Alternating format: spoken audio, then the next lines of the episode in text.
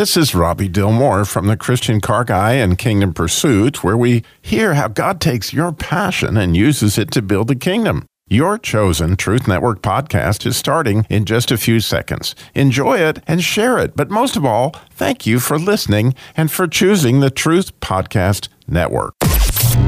This is the Truth Network, coming to you from an entrenched barricade deep in the heart of Central North Carolina. Masculine Journey After Hours, a time to go deeper and be more transparent on the topic covered on this week's broadcast. So sit back and join us on this adventure.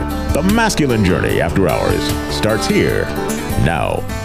Welcome to Masculine Journey After Hours, and we're glad that you're joining us to talk more about the topic of our first boot camp. Rodney, you want to tell us a little bit about how we came to that topic? The topic of this week's broadcast is the first boot camp. So we were kind of sitting around last week after I had said something as a reference back to my first boot camp and Wayne saying something to me. And then it just kind of was something that, as often happens with us, it just kind of sticks. And we're like, well, what do we want to talk about? And we said, well, let's just kind of leave it open and just anything that comes to your mind that was important to you for that boot camp. And this is what you're getting. Yeah, and you know, this group, you would think that being good Christian men, we'd bunch of rule followers and things. We had Robbie with the marathon clip last week, and Andy, we asked to submit one clip, and he gives us at least two, you know, every week because he can't decide. And to be honest, the bump in, 1 second over. It was. I broke the rule. Yep. Yeah, I know it's 31 seconds. Thank you. All right. I feel shamed now. That'll be another topic for another week. Well, now you got a problem because I think that violates the copyright, right? 2 minutes. The eyes of your heart are open anyway. No, eyes of my heart are open. They are indeed. I know exactly what I did. I didn't know if that look was to start talking. You are, so go ahead. Okay. My clip, you got to go back 3 or 4 weeks and play it again. But it didn't get there, and that's my fault because I dumped it on somebody else at like 2 in the afternoon. So, but it was the Tyler flying in the plane and Never Cry Wolf.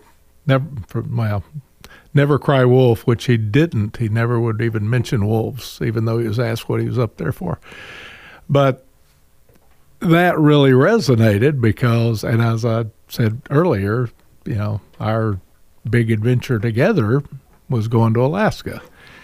But what I probably have never said on the air is the beginning of that adventure was driving across the country. We broke down for a week in Oklahoma, which put us behind. So I got my wife to Seattle area, and then I took off and left her for a week to go to boot camp. It was a week-long one run by Barry Strickland. And I never had problems with the warrior stuff. I've been doing battle since my earliest memories. Dude, go ahead, Wayne. Dude, just say it like it is. You've been blowing stuff up for a long time. Well, yeah, explosives didn't really hit until late junior high, but I was shooting things before that. But I identified immediately with the warrior. This was a week-long adventure with God, and it really hit me that I was married at 18, had kids at 22.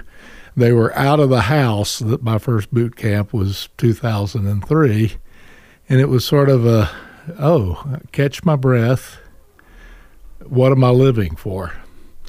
And when I got there, and this was an adventure that God sent us on, and I knew it. But when I heard that was part of every man, the adventure, I said, you know, I have had lots of adventures in my life, but I never really saw that as a core desire until that week. And this was in Alaska. We went fishing every day. In fact, to be honest, I missed a lot of the sessions because we only did those at night, and I was tired, and I'd doze off. But the movies really had an impact. They'd keep me awake, and then I'd say, oh, dang, finish the movie. Yeah. But the adventure began there. And at the end of it, Barry gave walked up to me and said, I got something for you. And he handed me Wild at Heart. I'd never heard of it. I didn't even know that's what we were doing during the week. I mean, I'd heard the phrase, but he handed me the book, and that was a turning point in my life. Thank you, Jim. Appreciate it. Andy, you want to go ahead and set up your, is this your second clip? How many you got with us this week? It's always a chat. I bring a lot to the family reunion, you know. I don't just bring fried chicken, I bring some potato salad too. Yeah. Right? So yeah. He is Clippy Longstockings. The Clippinator, and all the other names we have for him. You got to stop picking on him. If it wasn't for his multiple clips, I wouldn't have one half the time. That's true. Thank you. I do have my fan club, so. Clipper the Big Red Dog. Yeah, that's. Yeah, all of them. That's my favorite. Big bald dog. Yeah. There's red at this. That's right. So this clip is from Open Range, and this is one of the ones I went back and looked at some notes because we were doing this topic from my first. I think it was a journal from the first boot camp. I was so dense I didn't date any of them, so I'm not exactly sure, but I think it was based on the journal type. But anyway, I went and I started flipping through just to see if there was any movies that spoke to me or anything out of them, and sure enough, I ran onto the clip from Open Range, and I can't remember the whole thing, but basically this they were called free grazers. They were taking advantage of everybody else's land to graze their animals, and they went into town, and nobody likes them. And these other men in that town, you know, these other ruffians were kind of running the town, and they were like, you know, shenanigans, exactly. Yeah. They were serious shenanigans, but they were just running the town, and Charlie is the main guy in it. He basically says, you know, one guy was complaining about, you know, we don't want all our kids get killed off, and he was like, you know, your men ain't you. And there's a little bit more than that. I don't want to tell the whole thing, but it's most of it right there. It's right. Like 20 seconds. It is. So I went overboard on that. So we'll talk about it when we. I feel like I've seen it already. We'll go ahead and play it. It's a shame what this town has come to. You could do something about it. What? We're freighters. Ralph here's a shopkeeper. You're men, ain't you? I didn't raise my boys just to see him killed. Well, you may not know this, but there's things that gnaw at a man worse than dying. Yeah, you kept a nice part there. That's the key part. But there is something that gnaws at a man worse than dying, and that's kind of it's similar to the clip I submitted in the first show, but. You know, really, those things, those comments there, those quotes, kind of distill what boot camp meant to me, is that they awaken something in my masculine heart to do more than just get through life, pay the mortgage, try to provide for everybody, but not take on the enemy, not stand up and be what God calls a man, not what the world calls a man, but what God calls a man, and to live that out. And let it affect every area of your life and not compartmentalize it. Well, I'm godly in this area, but I'm not in here. But really live out of my heart. You know, Robbie, I talk about it a lot. He used to come up to me at boot camps and say, well, how did God come after your heart? And I'd looked at him like, what in the heck are you talking about? You know, it was like I just never had anybody put it to me that way, but that's exactly what happens. And God comes after your heart to reawaken it to him and to his purposes. Yeah, he does. And I think that, you know, a good topic, which we won't do next week, but a good topic would be what are the things that would gnaw at your heart worse than dying? Yeah. You know, and I mean, I think it's something to really ponder. And I think that's why it's such a powerful clip, a little different than William Wallace. Yeah, a little bit. You know, because you know, he's getting ready to go die. Right, yeah. If you haven't seen the movie, hope I didn't ruin it for you, but he dies. That's the whole point of it, right? But, you know, but this was just a little different, you know, and the key thing was Charlie didn't say a whole lot during the whole movie. No. Mm-mm. Boss man. Yeah, he just listened you know, didn't say much, but when he talked, oh my, you wanted to listen to it. Yeah. Yeah, one more thing there is just, well, you prompted something and now I've forgotten it. Welcome to the Andy Thomas Show. Go ahead, Andy. a Christian clip guy. I guess the thing is it's nobody wants to leave this life feeling like they've not impacted it. I think that's the biggest thing. You want to leave your print on it. And I think God puts that in there. And whenever we get through halfway through the life and we realize that we haven't made the impact that we feel like he's called us to do, we don't feel like we've accomplished anything. Yeah, Clifford Huxtable. How's that one? You like that one any better? All right, I'm gonna go home now. I'm taking away his mic so we can go to Danny. But then I thought about the Danny Thomas show. There you go. That's true. Hey, that'd be good. Yeah, as long as he's a Christian clip guy. He's a Christian clip guy. Yeah. Danny, you're up. You want to talk a little bit about your first boot camp experience? Unlike Rodney, I knew it was about the book Wild at Heart. Yeah. And and Jim. Touche. Yeah. 10, 15 years ago, I was introduced to the Wild at Heart and the John Eldredge stuff. And the thing was that I was introduced to it, but there wasn't a community of people doing it, so to speak. And it was just kind of being like on an island. But it did speak to something in my heart, and I knew it did, and I knew there was something to this masculine journey. But it kind of died out because it was, you're running around talking about this stuff and everybody's going, yeah, that's nice. That's good. Keep going. And then they're like, go away, And so we had started a ministry and it was a men's ministry. And I knew my time there in Asheboro was up. And I don't know what we were going to do, but we were talking about moving up to the Winston-Salem area from Asheboro. And the boot camp that I came to a couple of years ago was my first one. Having known the stuff, and we had started Fathered by God. We were kind of doing that as a group, and it was kind of a last hurrah for us, or in my own heart, because I knew I was stepping away from guys I dearly love. Still talk to some of them, most of them, but I knew I was stepping away as leader, as that kind of thing, and stepping into a whole new world. What I didn't know was I was stepping into the masculine journey world, and that was kind of the boot camp was almost like stepping through the thing in Narnia. Yeah. Really, it really was. The wardrobe. Time warp. The wardrobe, yeah.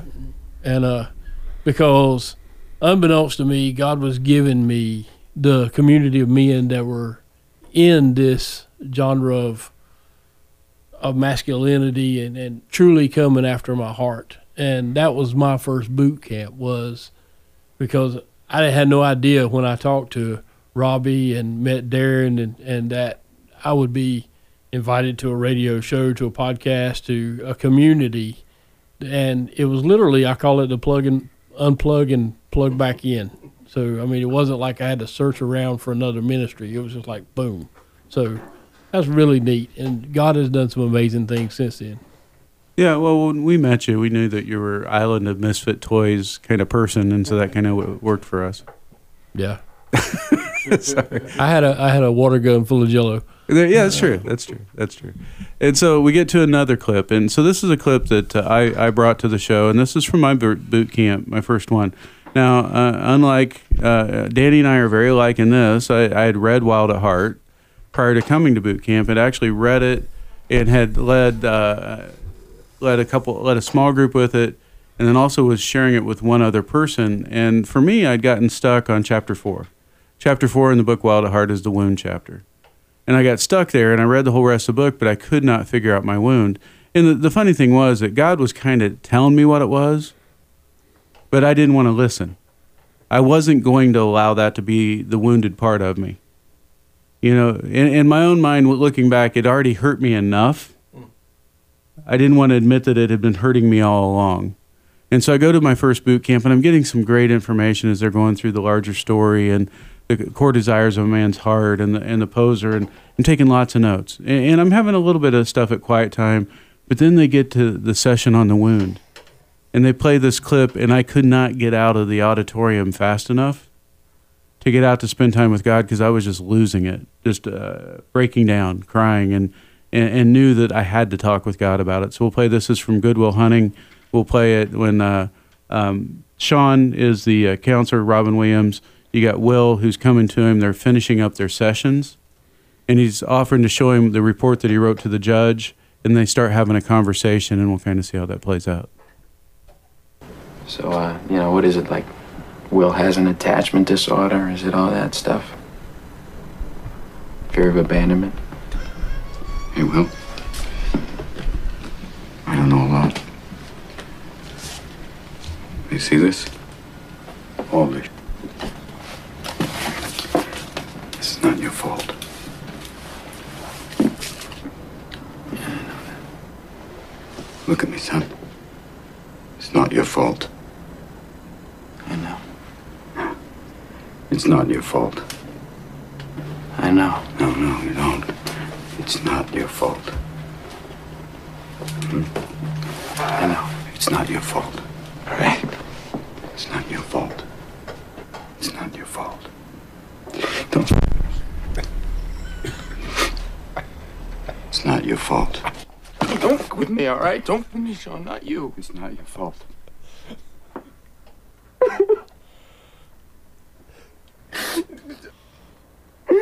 Oh my God. Oh my God, I'm so sorry.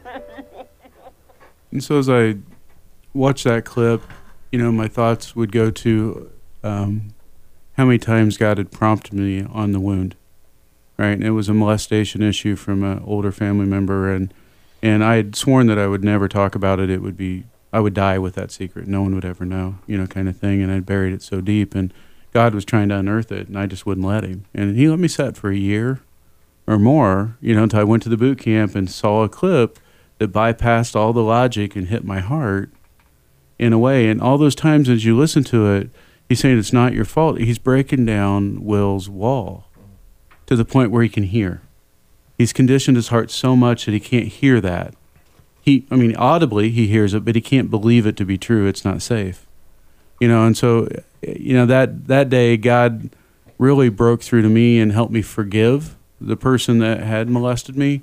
It took another few boot camps before he helped me see that I really needed to forgive myself. And that was a harder one. You know, that was because it feels like your fault. If you hear the end of this clip, what Will says, I'm so sorry.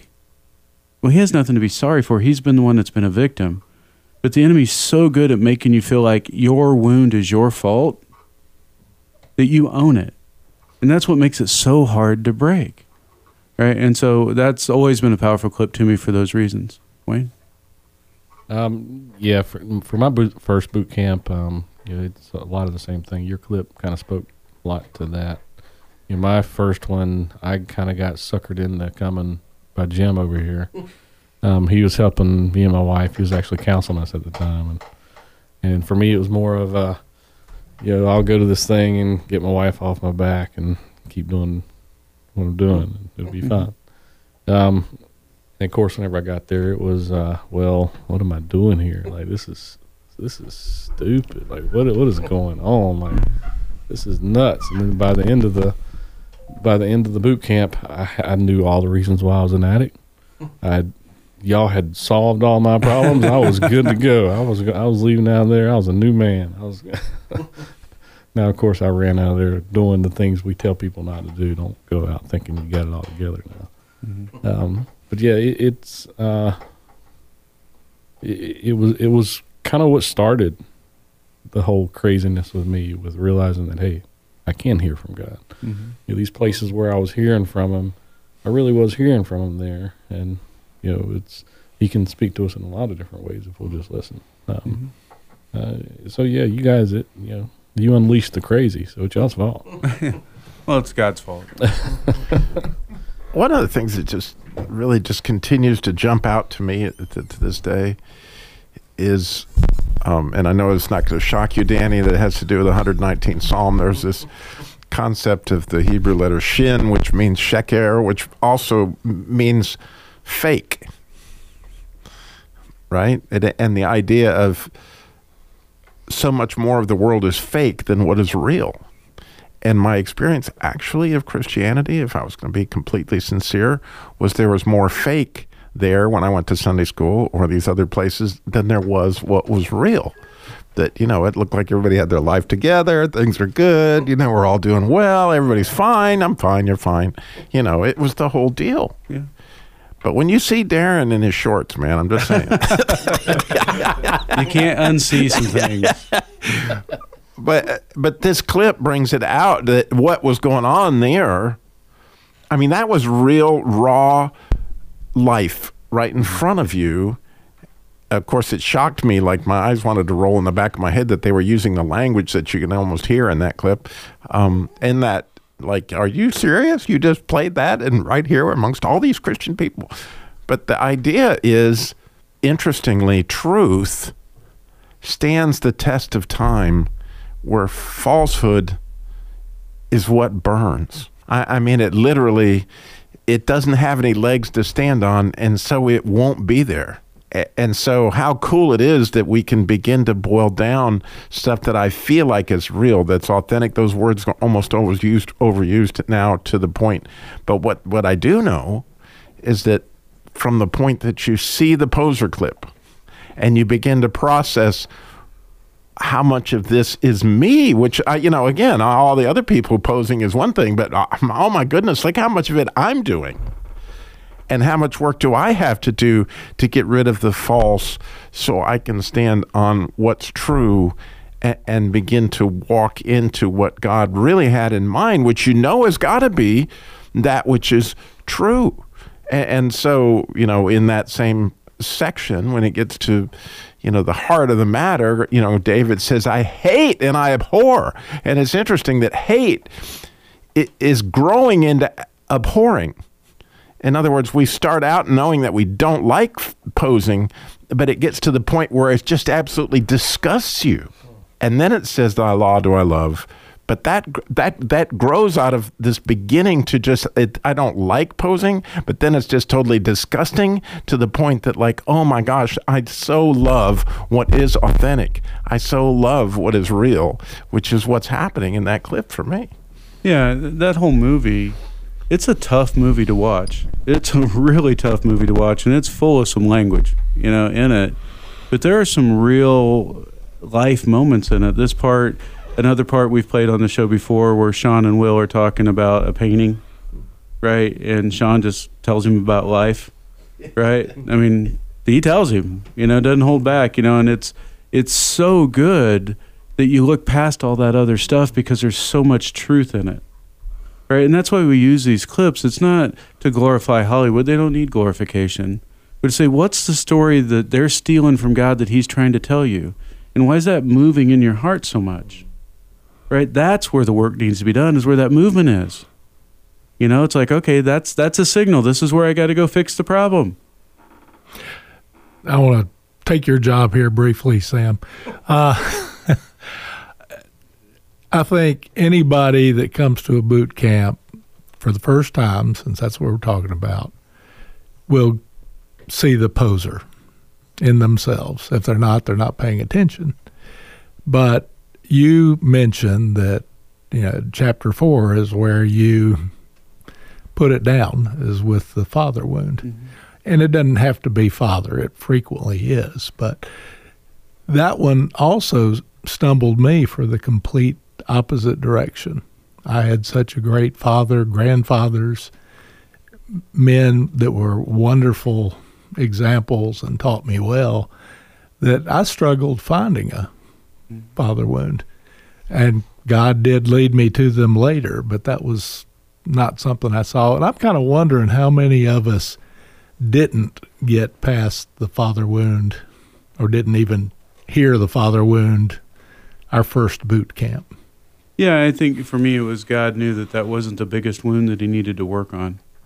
I eventually unpacked father wounds and some other wounds as much as I dearly love my mom and would have told you, 10 years ago that there was no such thing as a mother wound, but God's come after that. Andy, you and I were having a conversation this week, and I know it's not about the first boot camp, but we're having a conversation about, I can't imagine what life would be like hadn't we not been to these boot camps, the first one and then all the others. Yeah, I think it's Morgan from Wild at Heart that says you live in the day and measure in the decade, and it's been pretty close to a decade since I read Wild at Heart, been to all these boot camps and stuff, and my life is just totally different in all my relationships and the way I look at life. I can remember, I don't know how many times, I don't know if it's happened with you guys, ever so often I would really get depressed about different stuff, that I didn't see any hope. And this wasn't that long ago, because going through broken relationship and stuff like that, there was a lot of stuff. I can't remember the last time I woke up and said, this day is going to suck. I can't. I mean, this day is not, I mean, what's the point? I mean, it's just a different mindset, but that is the way. Whenever you look at what Jesus is offering in the New Testament, I feel like I am starting to really get a sense of that. My life is just totally different, but it's been a process, and it's taken time. And, you know, the way the book's broken down, all that stuff comes at different times. You don't get all of them at once, so you have to stay in this and allow God to do all that. But I feel like I've experienced each chapter in the book, and it's brought life to me in so many different ways. Yeah, and if you go to enough boot camps, it's funny. I walked away from the first one going, oh, wounds healed. Check that off the list. Yeah. Thanks, God, that's done. You know, and then 5 more boot camps, he's dealing with the same wound in different ways and all the little fingers that it has and tentacles that run out. And you go, wow, you know, this is deeper than I thought. You know, and unpacking all those different areas, you know, and God deciding, you know, at this boot camp, he's going to share this with me. That's the coolest thing. One of the things John said at the first boot camp that I heard and I was marginally offended by is you cannot trust somebody that has not dealt with their wound. Right. And I have a dear brother that put the book down there and never picked it back up, and he's still living in his wounded past. Yeah, and it's a shame. You see guys that are waiting to die instead of learning to live, you know, and that was me. And I'm just so grateful that God brought this into my life through a boss at work, gave me the book, you know, and that was such a cool thing. And man, it just made all the difference for me and made difference for my family. And, you know, I hope that that's what it'll do for you. And we encourage you to go register for the boot camp coming up March 31st through April 3rd. Go to masculinejourney.org. We'd love to see you there. We'll talk to you next week. One of my favorite things about boot camp, well, the favorite thing about boot camp is every time I go, I encounter God. And as anyone that has encountered God knows, generally speaking, it's nothing we expect. Real encounter with God out of the blue. He knew what I needed. I knew what I wanted, and those two were rarely the same thing. Register today at masculinejourney.org. This is the Truth Network.